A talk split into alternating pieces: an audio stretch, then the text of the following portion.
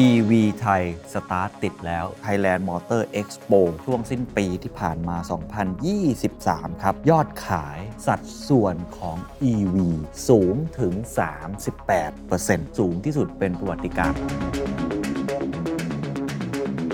แสดงว่าตอนนี้ความพร้อมของคนไทยที่จะซื้อรถ EV มาถึงแล้ว สิ่งที่ผมพูดไปเนี่ยมันเป็นแค่มโนหรือเปล่า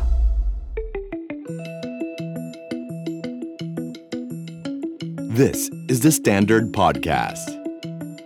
The Secret Sauce. Executive Espresso สวัสดีครับ ผมเคนนักครินทร์และนี่คือ The Secret Sauce Executive Espresso สรุปความเคลื่อนไหวในโลกเศรษฐกิจธุรกิจแบบเข้มข้นเหมือนเอสเปรสโซให้ผู้บริหารอย่างคุณไม่พลาดประเด็นสำคัญ สำหรับใครที่พลาดงาน The Standard Economic Forum 2023 โอกาสสุดท้ายของคุณครับ เราเปิดจำหน่ายบัตรรับชมย้อนหลังแล้ววันนี้ ชมย้อนหลังออนไลน์ได้ทุกที่ทั่วโลก ดูย้อนหลังได้นานถึง 6 เดือน ตั้งแต่วันที่ 1 ธันวา 2566 ถึง 31 พฤษภาคม 2567 รับสรุปเนื้อหา Visual Summary ทุกเวที ราคาพิเศษ 2,500 บาท ตั้งแต่วันนี้ถึง 31 ธันวาคมนี้เท่านั้น ซื้อบัตรย้อนหลังได้ที่ 10 Event หรือสแกน QR Code บนหน้าจอได้เลยครับ EV ไทยสตาร์ทติดแล้วจริงหรือไม่ ตลาดความต้องการของรถยนต์ไฟฟ้าไทย ถึงจุดที่กำลังจะเทคออฟแล้วจริงหรือไม่ ทุกท่านครับ เรื่องที่ทุกคนสนใจมาก ในตอนนี้ก็คือเรื่องของ EV นะครับ หลายคนได้ยินมานานนะว่า EV มันมาจริงไหมเทรนด์มันเป็นอย่างไร ผมว่าตัวสะท้อนหนึ่งล่าสุดก็คือ Thailand Motor Expo ช่วงสิ้นปีที่ผ่านมา 2023 ครับ ยอดขายสัดส่วนของ EV สูงถึง 38% 38%ซึ่งถือว่าเป็นยอดขายในงาน Motor Expo ที่เป็นรถ EV ที่สูงที่สุดเป็นประวัติการ แล้วก็บอกว่า เฮ้ย รถที่ขายในจำนวนทั้งหมดเนี่ย ก็คือ 53,248 คัน เป็นรถ EV ถึง 38.4%แสดงว่าตอนนี้ความพร้อม ของคนไทยที่จะซื้อรถ EV มาถึงแล้วจริงหรือไม่ ไม่แน่ใจว่าใครเพิ่งถอยรถใหม่กันบ้างครับ มีใครถอย BYD ไหมมีใครถอยไอออนไหม MG ไหมฉางอันไหมหรือว่า GWM นะครับ Great Wall Motor มีใครถอยรถ EV กันบ้าง คอมเมนต์กันเข้ามานะครับ ผมเป็นคนหนึ่งที่ไม่ได้ถอยใน Motor Expo นะครับ ผมไปซื้อรถก่อนหน้านั้นแล้ว เพิ่งซื้อคันใหม่มา ก็ผมก็ถอย EV มาเหมือนกัน อันนี้เป็นภาพสะท้อนหนึ่งว่าในระยะหลังๆเนี่ยเวลาผมคุยกับคนรอบข้างเนี่ยมันจะไม่ใช่บอกว่าแบรนด์ไหนดีกว่ากันแล้ว ตอนนี้จะคุยว่าจะไป EV หรือเทียบกับสันดาปเสร็จปุ๊บก็จะลงรายละเอียดว่า EV รุ่นไหน ที่รู้สึกว่าน่าสนใจและตอบโจทย์การใช้งานมากที่สุดนะครับเพราะฉะนั้นวันนี้สิ่งที่อยากจะพูดคุยกันก็คือไอ้สิ่งที่ผมพูดไปเนี่ยมันเป็นแค่มโนหรือเปล่าเพราะว่ามันจริงๆ แล้วงาน Motor Expo ก็ไม่ใช่กลุ่มทั้งหมดนะ อาจจะเป็นแค่กลุ่มคนเมือง กลุ่มคนกรุงเทพหรือเปล่า หรือว่าไอ้ที่ผมพูดว่าผมซื้อแล้วเพื่อนๆก็เริ่มซื้อกันมากขึ้น ตัดสินใจเปลี่ยนแปลงเนี่ยมันเป็นแค่กลุ่มตัวอย่างเล็กๆหรือเปล่า เพราะจริงๆจำนวนรถยนต์ในประเทศไทยยังมีเป็นล้านล้านๆคันเนี่ยยอดขายเป็นอย่างไรและในอนาคตจะเป็นอย่างไรแล้วที่ต้องตั้งเป้าเอาไว้ ว่าเราจะไปถึง net zero หรือว่าปี 2030 เนี่ยเราอยากจะลดการปล่อยคาร์บอนจาก business as usual ให้ได้ 40%โดยที่ EV เป็นปัจจัยหนึ่งคือนโยบาย 30-30 คือจำนวนรถที่ผลิตออกมาในประเทศไทยจะต้องเป็น EV 30%เนี่ย เราจะถึงจุดนั้นจริงหรือไม่ และขาดองค์ประกอบอะไรบ้าง เดี๋ยวลองไล่รายละเอียดให้ฟังกันดูนะครับ ก่อนอื่นไปดูภาพที่เกิดขึ้นใน Thailand Motor Expo 2023 กันก่อน ผมเนี่ยไม่ได้ไปงานนะ แต่ว่าบังเอิญว่ามีวันหนึ่งไปดูคอนเสิร์ตครับ Daniel Caesar รถติดมาก ติดแบบผมงงว่าคนมาดู Daniel Caesar เยอะขนาดนี้เลยเหรออ๋อมารู้ตอนหลังไม่ใช่ฮะคนตื่นตัวกับ Motor Expo ในครั้งนี้มาก ๆ ยอดขายของทุกแบรนด์อยู่ที่ 53,248 คัน อันดับหนึ่งก็ยังเป็น t o y ยต้าอยู่นะครับ ยังเป็นแชมป์อยู่นะครับ 7,245 คัน อันดับ 2 ยังเป็นค่ายญี่ปุ่นอยู่ครับ ก็คือ Honda ครับ 6,149 คัน แต่มีหลายคนบอกว่าทั้ง 2 รุ่นนี้ลดแลกแจกแถมเยอะนะฮะ รอบนี้ใส่โปรโมชั่นกันเต็ม เพราะอันดับ 3 มาแรงจริง ๆ ครับของคุณพกเนี่ยนะฮะ BYD ครับ BYD ได้ไปอันดับที่ 3 ขายไปถึง 5,455 คัน อันดับ 4 ครับ ION ครับก็เป็น EV เช่นเดียวกันนะครับ 4,568 คัน อันดับที่ 5 MG 3,568 คัน อันดับ 6 ช้างอั้น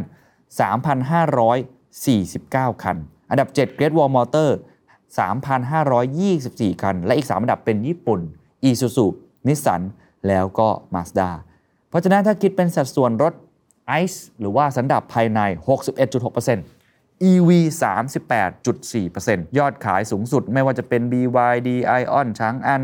นะครับก็ถือได้ว่าเป็นรถ EV แบบแท้ ๆ เลย ราคาเฉลี่ยของรถที่ขายได้ในงาน อันนี้เป็นข้อมูลสนุกๆแล้วกันอยู่ที่ 1 3 2 3 9 62 บาทนะครับ มีผู้ที่เขาเป็นคนจัดงานนี้นะครับ คุณชลัดชัยประพัฒพงศ์ได้กล่าวไว้ว่า ตัวเลขยอดจองรถยนต์ถือว่าดีกว่าคาด อีกทั้งรถยนต์ไฟฟ้าปีนี้เติบโตมากหลายเท่าตัว เมื่อเทียบกับปีก่อนที่อยู่ที่ระดับ 12ถึง14%ส่วนหนึ่งมาจากนโยบายภาครัฐครับ ที่ส่งเสริมให้ประชาชนนั้นตื่นตัวรถยนต์ไฟฟ้า อีกทั้งยังได้ยืดเวลาให้สามารถซื้อได้ภายใน 31 ธันวาคมปีนี้ และการจดทะเบียนสามารถทำได้ถึงวันที่ 31 มกราคม 2567 ถามว่าอันนี้คืออะไร มันคือเป็นช่วงโปรโมชั่นนั่นเอง เป็นโอกาสสุดท้ายที่จะได้รับมาตรการอุดหนุน หรือว่าสนับสนุนยานยนต์ไฟฟ้า จากภาครัฐของประเทศไทยก็คือ EV 3.0 ซึ่งตอนนี้ ต่อแน่นอนนะครับ จะเป็น EV 3.5 อันนี้จะเป็นส่วนหนึ่งที่ทำให้ความต้องการของรถยนต์ EV ในประเทศไทย หลายคนเชื่อว่ายังเดินไปได้ต่อ เพราะว่ามีการอุดหนุนจากทางภาครัฐ ผมมีตัวเลขหนึ่งเพราะหลายคนบอกว่า โอ้โห ขายได้ถึง 38.4%อันนี้ถือได้ว่าประเทศไทยจุดติดแล้วใช่ไหมเนี่ย ถ้าดูทั่วโลกการใช้งาน EV ทั่วโลกค่าเฉลี่ยนะครับใน 100%ของรถยนต์ทั้งหมดเนี่ย จะมี EV อยู่ที่ 10%นะสูงที่สุดในโลกตอนนี้ผมว่าประมาณ 80 กว่าเปอร์เซ็นต์จีนอยู่ที่ 20 ต้นๆ แล้วในไทยอยู่ที่เท่าไหร่ น่าสนใจนะฮะผมมีตัวเลขคร่าวๆมาแล้วกันอาจจะไม่ได้ exactly นะฮะ ตอนนี้ยอดขาย EV สะสมตั้งแต่เริ่มมีให้จดทะเบียนรถยนต์ EV ในประเทศไทย เก็บถึงข้อมูล 31 ตุลาคม 2566 นะครับ ก็คือก่อนถึงงาน Motor Expo นะจำนวน 19,494 คัน ถ้ารวม Motor Expo เข้าไปก็ลองไปคูณกันเองก็จะเพิ่มขึ้นมาบ้างนะฮะ แต่ถ้าดูจำนวนสัดส่วนรถยนต์ทั้งหมด ผมเอาแค่รถเก๋งก่อนนะ ต้องยอมรับว่าผมแค่เอาแค่รถเก๋งเพราะฉะนั้นข้อมูลนี้ยังอ้างอิงต่อไม่ได้นะครับ แต่ให้เป็นเทรนด์และกันเป็นกลิ่นกลิ่นๆให้เราได้เห็นภาพ ยอดรถเก๋งสิ้นปี 2565 ไม่นับทั้งปีนี้เลยนะ 66 อยู่ที่ 11ล้าน3 4 4 8 7 3 เพราะฉะนั้นคูณกันแบบกลมๆกำปั้นทุบดินเลยครับ ตอนนี้ EV ถ้าเทียบกับรถเก๋งเพราะส่วนใหญ่ EV ที่ขายอยู่ตรงวันนี้ยังเป็นรถเก๋งอยู่เนาะกระบะเรยังไม่เห็นมากเนี่ย1%ครับแสดงว่าตอนนี้มีประมาณ 1%ในประเทศไทย นั่นหมายความว่าถ้าเทียบกับสัดส่วนของโลกที่ 10%โอ้ long way to go ครับยังมีอีกมากมายที่เราต้องทำการบ้านเพิ่มเติม แต่ว่านี่เป็นทิศทางที่น่าสนใจ เป็นทิศทางที่บอกได้ว่า หรือนี่คือการจุดติดแล้ว EV สตาร์ทติดแล้วใช่หรือไม่ หัวข้อถัดมาที่อยากชวนคุยครับ เราจะมาลงรายละเอียดกันว่า แล้วถ้าจะทำให้มันไปต่อ เพราะยังไงเราก็ต้องไป net zero ถูกไหมครับ มันต้องไปทางนี้ต่อเนี่ยมันมีปัจจัยอะไรบ้าง จากข้อมูลการรีเสิร์ชเขาบอกว่าจะทำให้ตลาด EV นั้นสมบูรณ์ได้ infrastructure ต้องดี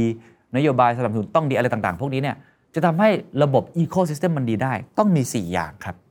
1. ต้องมีเรื่องของการใช้งานอย่างแพร่หลาย หรือว่า widespread adoption แล้วก็ market penetration นะครับก็คือต้องมีส่วนแบ่งการตลาดที่มากพอ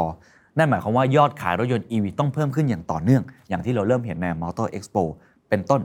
สัดส่วน EV ที่จดทะเบียนที่วิ่งอยู่ตามท้องถนนก็ต้องเพิ่มขึ้นนะครับซึ่งอันนี้ก็จะเกิดเอฟเฟกต์เกิดขึ้นนะเพราะว่าคนพอเริ่มเห็นคนใช้งาน เช่นอะผมได้เป็นคนป้ายยาคนอื่นบอก EV ตัวเนี้สำหรับผมนี่คือ work มากในมุมผมแล้วกัน ผมก็ไปป้ายยาคนอื่น คนอื่นก็จะเริ่มมั่นใจมากขึ้น มันก็อาจจะเกิดเรื่องของ adoption มากขึ้น หรืออีกอันนึง ซึ่งก็เป็นส่วนสำคัญในตอนต้นที่ผมตัดสินใจจะซื้อ EV เหมือนกันคือรุ่นมันมีให้เลือกไม่มากนะมันยังมีไม่มากนักต้องยอมรับ ส่วนใหญ่เป็นค่ายจีนใช่ไหมอะสำหรับสำหรับคนที่อาจจะชอบค่ายสหรัฐอเมริกา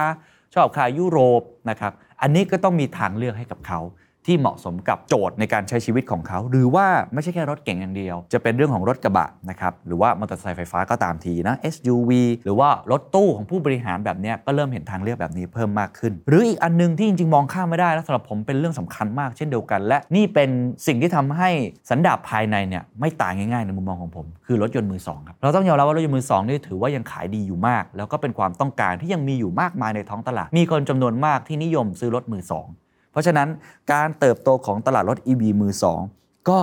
เป็นเรียกได้ว่าทั้งความมั่นใจของคนที่ซื้อมือหนึ่งและสามารถขายต่อได้อย่างมีราคา หรือคนที่อยากจะซื้อมือ 2 แล้วยังมีความคงทนในเชิงระยะยาว เพราะก็ยังมีคำถามจากใครหลายคนเหมือนกันเรื่องแบตเตอรี่ เรื่องประกัน เรื่องการทำนุบำรุงรักษาทั้งหมดเนี่ยอันนี้มันจะต้องทำอย่างไรให้เขามีความมั่นใจเหมือนกับรถยนต์สันดาปภายในที่เราใช้กันมานานข้อที่ 2 ครับ ซึ่งวันนี้ผมจะพูดเยอะหน่อย ก็คือเรื่องของนโยบายและการกำกับดูแล นโยบายภาครัฐต้องมีการสนับสนุน มีความแน่นอนมีความต่อเนื่อง ชัดเจนก็คือ incentive ในการลดหย่อนภาษีกฎระเบียบการสนับสนุนเกี่ยวกับการ adoption EV แล้วก็การพัฒนาโครงสร้างพื้นฐาน หรือว่าเรื่องของกฎระเบียบด้านสิ่งแวดล้อม ความยั่งยืนก็เกี่ยวข้อง ยกตัวอย่างเช่น waste management การจัดการเรื่องของขยะแบตเตอรี่ เราจะทำยังไงให้เราเข้าใจได้ว่าแบตเตอรี่ที่รถยนต์ปลดระวางแล้ว หรือว่าเสียเนี่ยมันจะไม่กลายเป็นขยะที่เกิดผลลบมาก ๆ ต่อการจัดการขยะอิเล็กทรอนิกส์นี่อันดับต้นๆนะครับในการจัดการ แล้วก็มีปัญหาเยอะมากในหลาย ๆ พื้นที่ทั่วโลกเช่นเดียวกัน 3. ครับ ก็คือเทคโนโลยีและโครงสร้างพื้นฐานเกี่ยวกับด้านการผลิต อันนี้จะเกี่ยวข้องกับประเทศไทยค่อนข้างมาก เพราะว่าเราเป็นฐานการผลิตรถยนต์สันดาปภายใน ทั้งประกอบทั้งชิ้นส่วน ถือได้ว่าขึ้นชื่อมาก ๆ นะครับ อันแรกก็คือเรื่องของแบตเตอรี่ supply chain ครับเพราะว่าแบตเตอรี่ถือว่าเป็นนกลไกสำคัญเนาะ จริง ๆ มันมี moving part ต่างๆ ของรถยนต์สันดาปภายในที่ไม่มีในรถยนต์ EV แล้ว ยกตัวอย่างเช่นท่อไอเสียไม่มีอีกแล้ว เพราะฉะนั้นโรงงานผลิตท่อไอเสียก็จะหายไปก็ต้องเปลี่ยนแปลง ระบบการทำงานแบบดั้งเดิม ก็เป็นแบบวิศวกรรมรูปแบบหนึ่งนะครับเรื่องของแรงดันอะไรลักษณะแบบนั้นลูกสูบ แต่อันนี้ก็จะเป็นเหมือนตู้เย็นเลยครับเป็นอิเล็กทรอนิกส์กดปุ่มปุ๊บเปิดสวิชได้ มันก็จะมีการเปลี่ยนแปลง เพราะฉะนั้นผู้ผลิตต้องสามารถที่จะเข้าถึงวัตถุดิบ และความสามารถในการผลิตแบตเตอรี่ รวมถึงโครงสร้างพื้นฐานการรีไซเคิลที่ปลอดภัยนะครับอันนี้ไม่นับแค่แบตเตอรี่ผมว่ามีเรื่องอื่น ๆ ด้วย ซึ่งอันนี้จริง ๆ วันนี้ผมไม่ได้พูดคุยวันนี้นะครับแต่ว่าเป็นเรื่องที่คนก็พูดกันเยอะว่า การที่ค่ายจีนนะครับมาสร้างโรงงานผลิตในประเทศไทยหลายแห่งเนี่ยคำถามคือคนไทยได้อะไรหรือเปล่านะอย่างเช่น คนที่เขาเป็นผู้ประกอบการผลิตชิ้นส่วนยานยนต์ผมเคยเจอหลายท่านนะก็เป็นแฟน The Secret Sauce เคยมาลงเรียนเวิร์กช็อป ก็พูดคุยกันเหมือนกันว่าต้องมีการเปลี่ยนผ่านต้องมีการเปลี่ยนแปลงเยอะมากๆเลย อันเนี้ยจะทำยังไงให้สมมติเราเปลี่ยน supply chain ตรงนี้ได้ แล้วเรายังได้รับประโยชน์จากผู้ผลิตที่เขามาใหม่ หรืออาจจะเป็นค่ายญี่ปุ่นต่อก็ได้นะครับ เราจะทำยังไงให้คนไทยยังสามารถขายของได้ต่อที่อยู่ใน supply chain ก็เป็นอันหนึ่งที่ท้าทายแล้วก็คนก็พูดกันเยอะนะครับ อีกเรื่องหนึ่งก็ท้าทายเช่นเดียวกัน แล้วก็เป็นเรื่องที่ผมเชื่อว่าหลายคนอาจจะกังวลที่สุดมากกว่าเรื่องแรกคือ workforce ครับเพราะว่าคนหรือว่าช่างเทคนิค วิศวกรนี่รวมไปถึงการซ่อมบำรุงด้วยนะ มันต้องเปลี่ยนหมดเลยนะครับ จะทำอย่างไรที่เราจะ upskill คน ให้สามารถรองรับกับ demand ที่มีตรงนี้ สมมุติว่าคนซื้อจริง ๆ คนสนใจโดนผมป้ายยาแล้วไปซื้อปรากฏรถเสียครับช่างไม่พออ้าวอย่างนี้ทำไงถูกไหมฮะอันนี้ก็เป็นอีกเรื่องหนึ่งที่จะเพิ่มความมั่นใจได้ เราต้องมั่นใจว่าเรามีคนและมี skill ที่เพียงพอ อันสุดท้ายอันที่ 4 จริง ๆ เป็นอันที่คนพูดเยอะที่สุดในทุกครั้งที่พูดเรื่องของ EV เพราะว่ามันตรงไปตรงมา มีรถก็ต้องเติมน้ำมัน มี EV ก็ต้องชาร์จไฟฟ้า สถานีนะครับชาร์จไฟฟ้า อันนี้ก็ถือว่าเป็นสิ่งหนึ่งที่หลายคนมองเหมือนกันว่า ชาร์จมีเพียงพอไหม เราจะไปหัวหินจะไปเขาใหญ่อามันพอชาร์จได้ แต่ถ้าเกิดจะขับไปที่อื่นล่ะ จะไปหนองบัวลำพูอะที่ท่านนายกไปอย่างเงี้ยมันมีจุดชาร์จเพียงพอหรือไม่คอนโดหลาย ๆ แห่งลูกบ้านอยู่กันหลายครอบครัวเลยมี 500 ยูนิต มีจุดชาร์จ 2 จุด แล้วมันจะพอได้ยังไง 2 จะทำยังไงให้ชาร์จได้เร็วขึ้น ปัจจุบันนี้ถ้าเกิดว่าเป็นไฟปกติ ก็ใช้เวลาก็8-9 ชั่วโมงถูกไหมครับก็จะชาร์จเต็ม แต่ถ้าเกิดว่าคนจำเป็นต้องใช้กันเยอะๆ หรือว่าไปจอดตามปั๊มน้ำมันในอดีตเนี่ยแป๊บเดียวก็เสร็จ 5 นาทีก็เสร็จ อันนี้ทำยังไงที่มี super fast charge ชาร์จได้เร็วขึ้น หลายคนบอกประมาณ 20-40 นาที ก็ยังนานกว่ารถยนต์ที่เป็นสันดาปภายในจะทำยังไงที่ทดแทนเวลา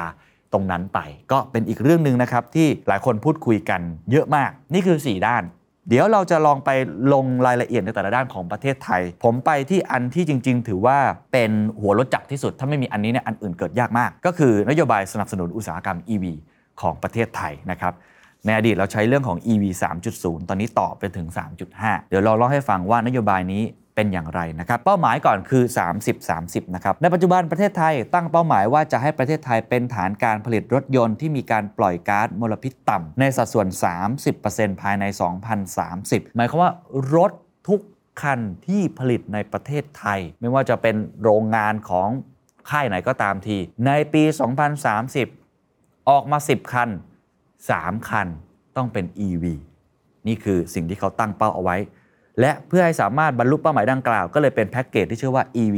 3.0 ซึ่งมีตั้งแต่สำหรับผู้ผลิตและผู้ซื้อนะครับ ผมเล่าคร่าวๆแล้วกันเนาะคงไม่ได้ลงทุกอันนะ ยกตัวอย่างเช่น EV 3.0 เนี่ยจะเป็นการที่รัฐบาลให้การสนับสนุนทั้งผู้ใช้ผู้ผลิตแล้วก็ซัพพลายเออร์ชิ้นส่วน และล่าสุดก็ต่อเป็นภาคต่อคือ EV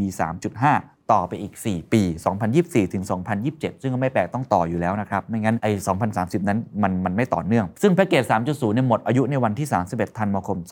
2566 แล้วก็แม้ว่าจะมีการปรับลดเงินอุดหนุนลง แต่ถือว่าเป็นหัวใจสำคัญมาก ๆ เงื่อนไขมีอะไรบ้างของ EV 3.5 อันแรกรัฐจะให้เงินอุดหนุนตามประเภทของรถและขนาดของแบตเตอรี่ ดังนี้ เช่น กรณีรถยนต์ไฟฟ้าราคาไม่เกิน 2 ล้านบาท ที่มีขนาดแบตเตอรี่ตั้งแต่ 50 กิโลวัตต์อาว จะได้รับเงินอุดหนุนระหว่าง 50,000 ถึง 100,000 บาทต่อคันสำหรับแบตเตอรี่ต่ำกว่า 50 กิโลวัตต์อาวจะได้รับเงินอุดหนุนระหว่าง 20,000 ถึง 50,000 บาทต่อคัน แต่ถ้าเป็นกระบะไฟฟ้าราคาไม่เกิน 2 ล้านบาท ที่มีขนาดแบตเตอรี่ตั้งแต่ 50 กิโลวัตต์อาวจะได้รับเงินอุดหนุนระหว่าง 50,000 ถึง 100,000 บาทต่อคัน หรือกรณีรถจักรยานยนต์ไฟฟ้า มอเตอร์ไซค์ไฟฟ้านั่นเองนะครับ ราคาไม่เกิน 150,000 บาท ขนาดแบตเตอรี่ 3 กิโลวัตต์อาวก็จะได้รับเงินอุดหนุนระหว่าง 5,000 ถึง 10,000 บาทต่อคัน อันนี้ก็เป็นเหตุผลหนึ่งทำให้รถยนต์ EV ยังมีราคาที่มันต่ำกว่าความเป็นจริงอยู่ อีกอันหนึงที่ทำให้รถยนต์ยังมีราคาต่ำแล้วเรายังสามารถเข้าถึงได้ ซึ่งอันนี้ก็เป็นส่วนสำคัญเหมือนกัน ก็คือ การลดอากรนำเข้าไม่เกิน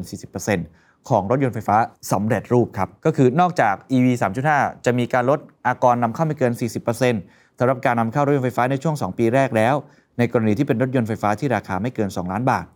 ยังมีการลดอัตราภาษีสัมปทานมิตรจาก 8%เหลือ 2%สำหรับรถยนต์ไฟฟ้าราคาไม่เกิน 7 ล้านบาท คือปกติเนี่ยรถยนต์สันดาปภายในเวลานำเข้ามา หรือว่าเวลาผลิตในประเทศก็ตามที มันจะมีภาษีอยู่เต็มไปหมดนะฮะอยู่ข้างใน ซึ่งอันตรงนี้แหละที่ อธิบดีกรมสัมปทานมิตรก็พูดกับผมบนเวทีเด e ส t น n d a r d Economic Forum 2023 ล่าสุดเลยบอกว่าเนี่ยอันเนี้ยทำได้เลยทันที เพื่อเป็น incentive ให้คนเนี่ย เข้ามาจับจ่ายใช้สอย หรือว่าสนใจในรถ EV มากขึ้น คือลดจาก 8%เป็น 2%แบบนี้เป็นต้นนะครับ เงื่อนไขกระตุ้นการลงทุนในประเทศ ให้ผู้ได้รับการสนับสนุนผลิตชดเชยการนำเข้าภายในปี 2569 ในอัตราส่วน 1 ต่อ 2 ก็คือนำเข้า 1 คัน ต้องผลิตชดเชย 2 คัน และจะเพิ่มอัตราส่วนเป็น 1 ต่อ 3 ภายในปี 2027 ก็คือบังคับให้คนที่เขามาตั้งโรงงานอะไรต่างๆเนี่ยต้องผลิต นะรถยนต์ EV เนี่ยในจำนวนที่เพิ่มมากขึ้น และยังมีกำหนดให้แบตเตอรี่ของรถยนต์ไฟฟ้าสำเร็จรูปที่นำเข้าและผลิตในประเทศไทย ต้องได้รับมาตรฐานของผลิตภัณฑ์อุตสาหกรรมก็คือมอกต้องผ่านการทดสอบมาตรฐานตามมาตรฐานสากลของศูนย์ทดสอบยานยนต์และยางยางล้อแห่งชาติอะไรต่างๆ แบบนี้เป็นต้นนะครับ นั่นคือเรื่องแรกครับ เรื่องของนโยบายอุดหนุน มาเรื่องที่ 2 ก็คือเรื่องของการใช้งานเพิ่มมากขึ้นมีค่ารถยนต์มาสนใจ ซึ่งก็จะต่อเนื่องกับไอ้นโยบายอุดหนุนของประเทศไทยนั่นแหละ ถามว่าเป็นอย่างไร ผลลัพธ์ครับ EV 3.0 ครับ ดึง 13 แบรนด์ 15 บริษัทมาลงทุนในไทยครับ แล้วก็ 9 เดือนแรกนะครับ ยอดขายรถยนต์ของ EV โตขึ้น 7.6 เท่านะอันนี้คือสิ่งที่เกิดขึ้นจากเรื่องของ EV 3.0 นะครับ ผมมีตัวเลขมาจาก 2022 นะครับ ในปีที่ผ่านมาก็คือมีผู้เข้าร่วมมาตรการเนี่ยถึง 13 แบรนด์จาก 15 บริษัท รถเก๋งทั่วไป รถกระบะไฟฟ้า จักรยานยนต์ไฟฟ้า ซึ่งเป็นตัวกระตุ้นด้วย แล้วก็รวมทั้งยอดขาย รถยนต์อย่างที่ผมกล่าวไปแล้วนะ ก็เพิ่มขึ้นสูงขึ้นหลายเท่าตัว แล้วก็ก่อให้เกิดการลงทุนในอุตสาหกรรม EV เนี่ยตัวเลขที่เขาบอกมาคือ 61,425 ล้านบาทนะครับอันนี้คือสิ่งที่เกิดขึ้น ทีนี้ผมเลยพาไปดู ตัวแบรนด์ EV ซึ่งขออนุญาตเน้นไปที่ EV จีนแล้วกันเนาะเพราะว่าถือได้ว่ามีการขยับค่อนข้างมาก EV ญี่ปุ่นอาจจะยังไม่ได้ขยับมากก็มีล่าสุดตัว Honda นั่นเองที่ออกมาประกาศในงาน Motor Expo แล้วนะครับ แต่ว่าตัวของ EV จีนเนี่ยค่าย EV มาเยอะจริง ๆ ครับ ผมจะสรุปไทม์ไลน์ให้เห็นว่าทำไมมันถึงตื่นตัวได้มากขนาดนี้นะครับ เอาปี 2023 เลยใครมาบ้าง BYD ฉางอัน GAC Neta MG Great Wall นะครับแล้วก็แถมค่ายญี่ปุ่นคือ Honda ไปด้วยนะครับ ไปดูรายละเอียดของแต่ละอันกันสักเล็กน้อยแล้วกันนะครับ จริงๆ ผมมีกราฟภาพให้เห็นนะ ก็ The Standard Well เขารวบรวมมาให้ว่ากำลังผลิตของแต่ละรายเป็นอย่างไร แล้วก็มีพื้นที่ที่เขาสร้างโรงงานเนี่ยอยู่ที่ไหนด้วยทำมาค่อนข้างละเอียดนะครับ ไปอันแรกก่อน BYD ครับ BYD ก็เป็นดีลใหญ่ที่สุดใน 20 ปีของ WHA นะครับ เซ็นสัญญาซื้อขายที่ดิน 600 ไร่ที่จังหวัดระยองนะครับ ก็เป็น EV พวงมาลัยขวาที่ส่งออกไปเลยนะฮะในประเทศต่างๆ เพราะฉะนั้น นี่คือพวงมาลัยขวาของ BYD อยู่ที่ประเทศไทยนะครับ เงินมูลค่าตรงนั้นเนี่ยกว่า 17,891 ล้านบาทนะครับ และมีการเปิดเผยนะครับว่าเขาจะมีการผลิตรถยนต์ EV นอกประเทศแห่งแรกของประเทศจีน เริ่มผลิตได้ในปี 2024 ก็คือปีหน้ากำลังการผลิตอยู่ที่ 150,000 คันต่อปี ก็ส่งออกไปอาเซียนไปยุโรปเลยนะครับ ต่อมาครับฉางอันนะฮะ อันนี้ก็ถือว่าเป็นหนึ่งใน 4 ค่ายยักษ์ใหญ่ของจีน แล้วก็หลังๆทำการตลาดเยอะมากนะครับ เช่นเดียวกันครับ ซื้อที่ดินในนิคมของ WHA phase แรก 250 ไร่ ตั้งโรงงานผลิต EV ส่งออกทั่วโลกเช่นกันนะครับ ในตลาดไทยในอาเซียน มูลค่าที่เขามาลงทุนเนี่ย อยู่ที่ 9,800 ล้านบาทนะครับ คุณจูหัวหลงนะครับ ประธานบริษัท Changan Automobile ได้ให้สัมภาษณ์กับ THE STANDARD บอกว่ามองเห็นศักยภาพของตลาด EV ไทย มองว่าประเทศไทยเป็นหมุดหมายแรกของการทำ Vast Ocean Plan หรือว่าแผนที่จะขยายอิทธิพลไปทั่วเอเชียตะวันออกเฉียงใต้ และเช่นกันครับ ตลาดรถพวงมาลัยขวานั่นเอง และการที่ฉางอันเลือกประเทศไทยนอกจากความสัมพันธ์อันดีแล้ว ยังบอกว่าเพราะว่ามีนโยบายสนับสนุนของรัฐบาลไทยด้วยนะครับ GAC Ion ครับก็เป็นอีกยักษ์ใหญ่เบอร์ 3 นะครับ ค่ายรถยนต์ไฟฟ้าของจีนนะครับ ก็ปักหมุดเช่นเดียวกันที่ EEC มูลค่า 1.3 พันล้านหยวนหรือประมาณ 6.4 พันล้านบาทนะครับค่ายนี้ กำลังการผลิต 1 0 0 0 0แสนคันนะครับ อีกค่ายหนึ่งครับ MG ครับ MG นี้เขาจับมือกับทาง CP นะครับเครือเจริญโภคภัณฑ์ ก็มีการเปิดโรงงานแบตเตอรี่แห่งใหม่ เร่งเครื่องเดินสายพานผลิตแบตเตอรี่ cell to pack 50,000 แพ็คต่อปี เพื่อตอบรับกับกำลังการผลิตสูงสุดของ EV ก็คือ 1 0 0 0 0แสนคัน ต่อปีนั่นเองครับ อีก 2 รายนะครับขออนุญาตมัดรวมกันนะครับ นั่นก็คือของ NETA นะครับกับ Great Wall เนี่ยเขาจับมือกับแบตเตอรี่ด้วย ยักษ์แบตเตอรี่จีนนะครับ SVOLT นะครับประกาศทุ่ม 1,250 ล้านบาท สร้างโรงงานผลิตแบตเตอรี่ที่ศรีราชาชนบุรี ยึดไทยเป็นฐานผลิตแห่งแรกในอาเซียนกำลังการผลิต 60,000 ชุดต่อปีป้อนลูกค้า 2 กลุ่มแรกนั่นก็คือ Great Wall Motor แล้วก็นีต้านั่นเองเริ่มสายการผลิต 2567 แล้วก็ยังเปิดรับลูกค้าจากทุกค่ายรถยนต์ รองรับการเติบโตของตลาด EV ด้วยนั่นเองครับ จริงๆนอกเหนือจากนี้เราก็ยังได้เห็นความเคลื่อนไหว ไม่ว่าจะเป็นค่ายปตทเองก็ตาม ก็มีการจับมือกับ Foxconn นะครับ ซึ่งผมเข้าใจว่าตอนนี้น่าจะกำลังเริ่มแล้ว ก็ทำเป็นเหมือนตัวแพลตฟอร์มในการผลิต EV เช่นเดียวกัน อันนี้ก็เป็นกึ่งๆ รับจ้างผลิตแหละว่าใครมาสนใจมาที่นี่ แล้วอยากได้ชิ้นส่วนตรงไหนเป็นพิเศษ ก็จะช่วยทำตรงนี้ให้ได้ เพราะฉะนั้นผมคิดว่า ปีหน้าถ้าดูจากไทม์ไลน์พวกนี้นะฮะ เหมือนเครื่องยนต์เนี่ยจะเดินเครื่องอย่างเต็มที่เนี่ยน่าจะเป็นปีหน้านะฮะ 2567 หรือว่า 2024 เนี่ยหลายแห่งเนี่ยจะมีการเดินเครื่องกำลังการผลิตเต็มที่อะแถมอีกค่ายหนึ่งครับ Honda ครับ ไม่ใช่แค่ค่ายฝั่งจีนนะครับ จริง ๆ ญี่ปุ่นก็มีนะครับ Honda ที่ขยับแล้วนะครับ มีการเดินสายการผลิต Honda EN1 อันนี้ถือว่าเป็น SUV แบบที่เป็น EV 100%นะครับ อยู่ที่อุตสาหกรรมโรจนะ จังหวัดปราจีนบุรีนะครับ เมื่อต้นเดือนธันวาคมที่ผ่านมา แล้วก็คาดว่ารายละเอียดต่างๆ ช่องทางการจำหน่ายเนี่ยจะเปิดเผยในช่วงไตรมาสแรกของปี 2024 ถือว่าเป็นแบรนด์ญี่ปุ่นค่ายแรกที่เดินสายผลิตรถยนต์ไฟฟ้าครั้งแรกในประเทศไทยนะครับคงจะต้องดูค่ายอื่น ๆ ที่อยู่ในประเทศไทยจำนวนมากเนี่ยว่าจะมีการขยับเป็นไอตัว BEV เต็มที่เนี่ยอย่างไรครับ ดูไป 2 เรื่องแล้วนะครับก็คือนโยบายภาครัฐรวมทั้งดีมานมามากน้อยแค่ไหน แล้วก็ค่ายรถยนต์สนใจมากน้อยแค่ไหน ก็ดูเหมือนทิศทางเป็นไปในทางที่ดี อีกปัจจัยหนึ่งก็คือมีรถแล้วก็ต้องมีที่ชาร์จนะครับที่ชาร์จเป็นอย่างไรผมจำได้เนี่ยผมเคยทำข่าวเรื่องของสถานีชาร์จเนี่ยเมื่อประมาณ 7-8 ปีที่แล้วโอ้เถียงกันเยอะมากครับว่าอันไหนเกิดก่อนจะเป็นไก่กับไข่ต้องผลักดันกันยังไง แล้วก็คุยกันซีเรียสวันนี้เหมือนทิศทางจะไม่ใช่แบบนั้นครับ เพราะว่าในปัจจุบันนี้สมาคมยานยนต์ไฟฟ้าไทยเปิดเผยออกมานะครับว่าตอนนี้เนี่ยมีสถานีชาร์จอยู่ที่ 2,000 กว่าแห่ง และล่าสุดผมเช็คมาอีกอันหนึ่งครับ จากคุณภูนพัฒน์โลหารชุนนะครับ ประธานกรรมการบริหารของบริษัท evo เทคโนโลยีจำกัดก็เป็นค่ายหนึ่งเนาะของทำ charging station เนี่ยเขาบอกว่าตอนนี้ถ้าลงรายละเอียดเนี่ย ซึ่งเขาอ้างอิงจากสมาคมยานยนต์ไฟฟ้าด้วยเนี่ยล่าสุดเนี่ยประเทศไทยน่าจะมีกว่า 3,000 หัวจ่ายเลยทีเดียว ถามว่า 3,000 หัวจ่ายเนี่ย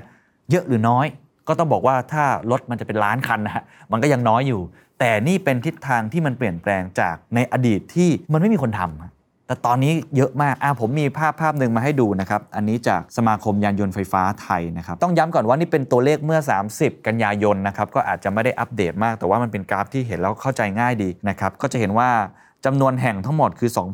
2,222 นะครับ แล้วก็จำนวนหัวจ่ายทั้งหมดเนี่ย8,702 นะฮะซึ่งก็มีหลากหลายไทป์หลากหลายรูปแบบนะครับ ดูค่ายสิครับ ค่ายเยอะมากนะฮะ มีตั้งแต่เรื่องของ EV Station Plus นะครับ EA Anywhere PEA ก็ทำนะครับ eVolt ค่ายเยอะมาก ผมในฐานะคนที่เป็นคนที่มีรถ EV ก็ก็ยอมรับว่าบางทีก็ปวดหัวเหมือนกัน เพราะว่าต้องไปโหลดแอปของเขาด้วยนะครับ แต่ว่าอันนี้ก็เป็นนิมิตหมายอันหนึงที่เอามาให้ทุกท่านเห็นภาพว่า ตอนนี้ทิศทางมามากขึ้นแล้วผมเข้าใจว่าผมขออนุญาตเอ่ยชื่อแล้วน่าจะเอ่ยชื่อได้เซเว่นอีเลเว่นเขามองเรื่องนี้อยู่แน่นอนนะครับว่าคนมาซื้อสมมติว่าซื้อไส้กรอกกินใช่ไหมแล้วก็มีสถานีชาร์จไฟฟ้าให้ปกติก็จะมีที่จอดรถอยู่แล้วนะครับ สองสำคัญในบางจุดถ้าเกิดเป็นที่ชาร์จรถยนต์ไฟฟ้าด้วยแล้วแบบ super fast charge ได้ชาร์จแบบ 20 นาที 30 นาทีได้เนี่ยอันนี้ก็น่าจะช่วย หรือเร็วกว่านั้นได้ยิ่งดีเนี่ยก็จะยิ่งช่วยทำให้มันมีสถานีแบบนี้เพิ่มมากขึ้น แล้วถ้าคิดภาพว่าเป็นเรื่องของ convenience store ที่มีอยู่ทั่วประเทศ1 0,000กว่าแห่งและค่ายอื่นๆด้วยเนี่ยก็จะทำให้ความสะดวกสบายของคนเนี่ยเยอะขึ้นอีกค่ายหนึ่งก็คือปตทหรือว่า OR นั่นเองนะก็มีการ ปรับเปลี่ยนแน่นอนอยู่แล้ว เราเห็นตอนนี้มี Pilot โปรเจกต์หลายที่มากเลยที่เขาเปลี่ยนจากการเติมปั๊มน้ำมันเข้าปั๊ม บางทีเขาไม่เรียกปั๊มน้ำมันแล้วนะให้เรียกว่าสถานีบริการนะเข้าไปแล้วก็มีไปกินโอกระจูใช่ไหมฮะกินข้าวอะไรของเขา แล้วก็มีการเติมเรื่องของไฟฟ้าตรงนี้ด้วย เพราะฉะนั้นผมก็เชื่อว่าอนาคตเนี่ยเทรนด์น่าจะมาทางนี้ แล้วก็ยังมีผู้ประกอบการรายย่อยหลายรายนะครับที่สนใจที่จะกระโดดลงมาตึกออฟฟิศแบบใหม่นี่ส่วนใหญ่มี EV ชาร์จเจอหมดแล้วนะครับหรือว่า อนโดใหม่ ๆ บ้านอสังหาริมทรัพย์อันใหม่ๆ โครงการใหม่ๆเนี่ยผมเข้าใจว่าไม่มีบ้านหลังไหนที่ไม่พิจารณาเรื่องของ EV Charger แล้วก็พิจารณากันหมด มีช่องจ่ายไฟให้ก็อยู่ที่ว่าแต่ละบ้านแต่ละคอนโดเนี่ยจะพิจารณามีไอ้หัวจ่ายไฟเนี่ยมากน้อยแค่ไหนนะครับอีกหัวข้อหนึ่งที่ขอแวะกลับมาคุยกันแบบลงรายละเอียดสำหรับคนที่สนใจนะใครไม่สนใจข้ามไปตรงนี้ก็ได้ฮะคือ demand เมื่อกี้ผมบอกไปแล้ว Motor Expo มาแล้วนะ ทิศทางตลาดมาแล้วนะแล้วเวลาลงข่าว EV คนสนใจมากขึ้นเรื่อยๆ ลองไปดูตัวเลขยอดสะสมดีกว่า ผมว่าน่าสนใจดีครับเขาสะสมมาตั้งแต่ 2019 จนถึง 2023 นะครับ ยอดรถยนต์ EV ที่มีการจดทะเบียนมาทั้งหมดเลยนะฮะของประเทศไทยแต่เก็บถึงเดือนตุลาคม 2023 นะครับ มีปลั๊กอินไฮบริด EV 52,677 คัน มี BEV ก็คือแบตเตอรี่เนี่ยนะครับ 19,494 คัน แล้วก็มีไฮบริดนะครับ 330,000 คัน อันนี้ส่วนใหญ่ก็ค่ายญี่ปุ่นอะไรพวกนี้เนาะก็ค่อนข้างเยอะนะครับ BEV อันนี้แหละครับที่คนสนใจมากที่สุดนะครับ เป็นรถยนต์รถเก๋ง 71,779 คัน ก็สัดส่วนก็เยอะสุดเลย มอเตอร์ไซค์ครับก็ 34,000 คัน ตุ๊กตุ๊กครับ ตุ๊กตุ๊กก็จดทะเบียนนะฮะ 770 คัน bus ครับรถโดยสารมาแล้วนะครับ 2,400 คัน แล้วก็รถบรรทุก 281 คัน หลายคนเห็น Cybertruck ของคุณอีลอน มัสก์แล้วก็ผมได้ยินว่าคนสนใจเยอะมากนะ ผมก็ว่ามันมันก็รูปร่างมัน futuristic ดีนะฮะ ก็อันนี้ก็น่าสนใจเหมือนกันว่า จริง ๆ แล้วรถในประเทศไทยที่ใช้เยอะที่สุดมันคือรถปิกอัพครับ มันคือรถเพื่อการทำมาค้าขาย commercial นั้นไม่แปลกใจที่ค่ายญี่ปุ่นก็เลยเป็นอันดับหนึ่งมาตลอด หรือรถแท็กซี่ รถการโดยสาร ถ้าอันนี้เปลี่ยน โอ้โหผมว่าจะเปลี่ยนภาพมหาศาลได้เลยเช่นเดียวกันนะครับช่วงท้ายมีความเห็นจาก 2 ผู้เชี่ยวชาญแล้วกันนะครับ ว่าเขามีความคิดเห็นอย่างไรมองไปในอนาคต ท่านแรกก่อนไปทางรัฐมนตรีว่าการกระทรวงอุตสาหกรรมนะครับ คุณพิมพ์พัทรานะครับเป็นประธานการประชุมคณะกรรมการการขับเคลื่อน นโยบายการส่งเสริมอุตสาหกรรม รถยนต์ไฟฟ้าด้วยนะครับอันดับแรกมีมติเห็นชอบก่อน ส่งเสริมการดัดแปลงรถยนต์ไฟฟ้าขนาดใหญ่ EV conversion ส่งเสริม System Integrator สำหรับอุตสาหกรรมการผลิต แล้วก็แนวทางการส่งเสริมจัดการแบตเตอรี่ในประเทศไทยเพื่อขยายความต้องการ แล้วก็ดึงดูดการลงทุนผลิตยานยนต์ และชิ้นส่วนยานยนต์ในประเทศให้มากขึ้น EV conversion นะครับ เช่น รถขนขยะมูลฝอย รถบรรทุกน้ำหรือก็คือการที่ให้รถสำหรับการจัดการงานเฉพาะทางกลายเป็นรถ EV ทั้งหมดนั่นเอง อันนี้ภาครัฐใช้เยอะ มันก็เป็นสัดส่วนที่สำคัญเช่นเดียวกันนะครับ อีกท่านหนึ่งครับ คุณทิตาเพกานนท์ครับ นักวิเคราะห์อาวุโสจาก SCB EIC วิเคราะห์ปัจจัยสนับสนุนการเติบโต EV โลก แล้วก็อุตสาหกรรมยานยนต์ไฟฟ้า บอกว่ามีแนวโน้มเติบโตต่อเนื่อง คาดว่ายอดขายและยอดผลิตรถ EV ทั่วโลกในช่วงระหว่างปี 2022 จนถึง 2030 ก็คือภายใน 7 ปีนี้เนี่ยจะมีการขยายตัวเฉลี่ยปีละ 20%และ 30%ตามลำดับ ปัจจัยสนับสนุนการเติบโตของ EV ไทย เขาวิเคราะห์ว่า 1. นโยบายด้านสิ่งแวดล้อมในหลายประเทศที่เป็นรูปธรรมมากขึ้น โดยเฉพาะประเทศกำลังพัฒนา ไทย บราซิล อินเดียแบบนี้เป็นต้น มุ่งส่งเสริมการใช้งานและการลงทุนอุตสาหกรรม EV 2. การเปิดรับจากผู้บริโภค โดยเฉพาะหลังเผชิญราคาพลังงานที่ผันผวน รวมถึงต้นทุนการเป็นเจ้าของ EV นั้นลดลงอย่างต่อเนื่อง และคาดว่าในระยะยาวจะต่ำกว่ารถยนต์สันดาปภายใน จากค่าใช้จ่ายด้านเชื้อเพลิง และการบำรุงรักษา ตอนนี้ถ้าใครใช้ EV ก็ค่าน้ำมันถูกลงหลายเท่าตัวอยู่แล้วนะครับแต่ว่าค่าซ่อมบำรุงการประกัน อันนี้ยังต้องตั้งคำถามกันต่อ 3. การเข้ามาของตลาดค่ายรถยนต์จีนครับ อันนี้ถือว่าสำคัญประเทศไทยนี่เป็นภาพสะท้อนที่ชัดมากทำให้เป็นตัวเลือกในตลาดรถยนต์ EV มีความหลากหลายมากขึ้น รูปลักษณ์ฟังก์ชันการใช้งานและระดับราคานะครับ และอันสุดท้ายอุตสาหกรรมแบตเตอรี่ EV ก็มีแนวโน้มเติบโตควบคู่กันไปด้วย สะท้อนผ่านผู้ผลิตรายใหญ่มากมาย ไม่ว่าจะเป็น EA CATL หรือว่า s w o นั่นเองนะครับก็ต่างสนใจร่วมลงทุน ในไทยครับยังมีข้อมูลเพิ่มเติมนะครับเขาบอกว่าค่ายรถ EV มีแผนตั้งฐานการผลิตในไทยแล้ว 20 โครงการ ทั้งนี้คาดว่าอัตรากำลังการผลิตในเบื้องต้น จะอยู่ในระดับต่ำครับที่ตั้งเป้ากันแสนคันอะไรต่างๆเนี่ยเขาบอกว่าเบื้องต้นเนี่ย SCB EIC เชื่อว่าจะเริ่มต้นแบบต่ำๆก่อนทำให้การประกอบรถ EV ของไทยในช่วงแรก ยังจำเป็นต้องพึ่งพาการนำเข้าแบตเตอรี่เป็นหลักครับ อย่างไรก็ตามปัจจุบันมีค่ายรถยนต์ที่ประกาศแผนการผลิต และการประกอบรถ EV ในไทยแล้วเกือบ 20 โครงการ มูลค่า เม็ดเงินลงทุนรวมกว่า 1.2 แสนล้านบาท ปี 2030 ครับกำลังการผลิตจะเพิ่มขึ้นไปอยู่ที่กว่า 9 แสนคันต่อปี จากปัจจุบันที่มีการผลิตรถไฟฟ้าทุกประเภทรวมกันอยู่ที่ 90,000 คันต่อปี ถ้าย้อนกลับไปฟังเล็กน้อยเมื่อกี้ที่บอกว่าแต่ละค่ายจะผลิตแสนแสนห้าก็แสดงว่ายังมี capacity ที่ต้องทำดันขึ้นไปอีกมากมาย ซึ่งนี้ก็ต้องมีอีกหลากหลายปัจจัยที่ทำให้มันไปถึงตรงนั้น แต่ว่าในปัจจุบันยังผลิตได้ไม่เยอะนะครับ สรุปครับ ส่งผลให้อนาคตระบบนิเวศยานยนต์ไฟฟ้าที่กำลังทยอยเกิดขึ้นอย่างครบวงจรภายในประเทศนำมาซึ่งโอกาสในการต่อยอดอุตสาหกรรมยานยนต์ไทย ให้แข็งแกร่งขึ้น เพื่อก้าวไปสู่การเป็นฐานการผลิตและส่งออกยานยนต์ไฟฟ้าที่สำคัญของภูมิภาค เช่นเดียวกับที่เราทำได้ในรถยนต์สันดาปภายในนั่นเองครับ ทิ้งท้ายกันนะครับด้วยกราฟภาพนี้ครับ ภาพนี้เป็นภาพจาก Systems Change Lab นะครับเขาเอามาให้ดูนะครับว่า EV as share of passenger vehicle sales เป็นอย่างไร ก็เห็นกราฟสีเหลืองไหมครับ ก็คือนอร์เวย์นะสูงสุดเลย 80%นะครับไอซ์แลนด์40%สวีเดนลงลงมาครับประมาณ 30%เนเธอร์แลนด์ครับ 20 กว่าเปอร์เซ็นต์ จีนก็ประมาณ 20 ต้น ๆ เช่นเดียวกัน global เฉลี่ยอยู่ที่ประมาณ 10%แล้วก็มีกราฟเส้นประเห็นไหมครับ what's needed globally to stay on track for net zero ก็คือถ้าจะไป net zero เนี่ยมันต้องไปกันทั้งโลก แล้วก็เขาคาดการณ์ว่าในปีเนี่ยถ้าเกิดดูตามกราฟนี่นะครับ 2030 เนี่ยทั่วโลกนี่จะใช้พุ่งไปเนี่ยโอ้โหหลายเปอร์เซ็นต์อาจจะไปถึงระดับ 70-80%เลย ซึ่งไม่รู้จริงหรือเปล่าจากภาพนี้นะครับ เพียงแต่ถ้าเราจะลงรายละเอียดก็หมายความว่าประเทศไทยในตอนนี้ที่ผมลองคูณเล่น ๆ เมื่อกี้เนี่ย ซึ่งยังเอาไปใช้อ้างอิงไม่ได้เนี่ยก็ยังห่างไกลนะ เพราะฉะนั้นคำถามทิ้งท้ายครับ ถ้าเราอยากจะไป net zero อยากจะทำนโยบาย 30-30 ถ้าอยากจะผลักดันให้ EV ซึ่งมันเป็นทางเลือกหนึ่งแหละ ที่จะทำให้โลกเรานั้นสะอาดมากขึ้นเนี่ยคงจะต้องมีการบ้านที่ต้องทำอีกมากมาย มุมหนึ่งจะทำยังไงให้อีโค y ิสเต็มอันนี้มันเดินต่อไปได้ทำให้ระบบนิเวศดี ชาร์จดี อุดหนุนดี มีทางเลือกให้ผู้บริโภคนะครับเรื่องของการซ่อมบำรุงแบตเตอรี่การจัดจำหน่ายอะไรทุกอย่างเนี่ย ก็ต้องไปในทิศทางนี้เพิ่มมากขึ้นเทรนด์อันนี้ผมคิดว่าจุดติดละ แต่ว่าทางต่อไปมันจะเร็วหรือช้าอันนี้อยู่กับหลาย ๆ ปัจจัย แต่อีกอันหนึงที่วันนี้ผมอาจจะไม่ได้คุย แต่ผมเชื่อว่าต้องคุยกันเยอะ ก็คืออุตสาหกรรมครับในเชิงของเศรษฐกิจนั่นแหละ ในเชิงของอีโคโนมีนั่นแหละว่า ในอดีตเราเคยได้รับผลประโยชน์จากเรื่องนี้มากจากค่ายญี่ปุ่น ที่มาตั้งฐานการผลิตในประเทศไทย แล้วหลังจากนี้ เมื่อญี่ปุ่นอาจจะชะลอลงไปบ้างมีจีนเข้ามา หรืออาจจะมีค่ายอื่นๆ เข้ามาเพิ่มเติมเนี่ยคนที่เขาเคยได้รับผลประโยชน์ หรือว่าเป็นผู้ประกอบการไทยที่สร้าง GDP ไทยมาตลอด ทั้งผู้ประกอบการที่เป็นคนผลิตชิ้นส่วนยานยนต์อยู่ใน supply chain คนที่ทำเรื่องของการประกอบชิ้นส่วนยานยนต์ หรืออื่นๆ ที่ downstream ลงมาอีกนะครับคนที่ทำเรื่องของการซ่อมแซมรถยนต์นำเข้าอะไหล่รถยนต์ จริง ๆ ถือว่าเป็นระบบนิเวศที่ใหญ่มากนะของประเทศไทย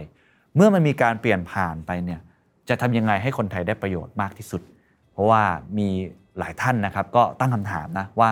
การที่ค่ายรถยนต์ต่างชาติเนี่ยมามากมายในระยะหลังๆเนี่ยหนึ่งเขาใช้ supply chain ของไทยหรือเปล่าที่มีอยู่ 2. เขาใช้คนของคนไทยหรือเปล่า ในอดีตค่ายญี่ปุ่นยังใช้คนไทยอยู่บ้าง แล้วก็ได้รับการจ้างงานเยอะมาก แต่ครั้งนี้เนี่ยเขาจ้างคนไทยมากน้อยแค่ไหน เขาใช้หุ่นยนต์ไหม เขาใช้โรบอติกแทนไหม แล้วเวลาเขาจ้างคนไทยเนี่ยเขา transfer ความรู้ให้คนไทยมากน้อยแค่ไหน อันนี้เป็นคำถามที่ผมเชื่อว่าคงต้องคบคิดกันต่อ เพราะอย่างไรก็ตามครับ มุมที่ 1 มันมาแน่ แล้วเราก็ต้องผลักดันไปทางนี้ เพราะกฎของโลกก็คือสิ่งแวดล้อมมันบังคับให้เราไปทางนั้น แต่อันที่ 2 คือเมื่อมันมีการเปลี่ยนผ่านไปสู่รถยนต์ EV แล้วเนี่ยเราจะทำยังไงให้ประเทศไทยนั้น ไม่ตกขบวนเรื่องของเศรษฐกิจ และได้รับผลประโยชน์สูงที่สุด อันนี้เป็นคำถามตัวโตๆที่คงต้องตั้งเอาไว้นะครับ สวัสดีครับ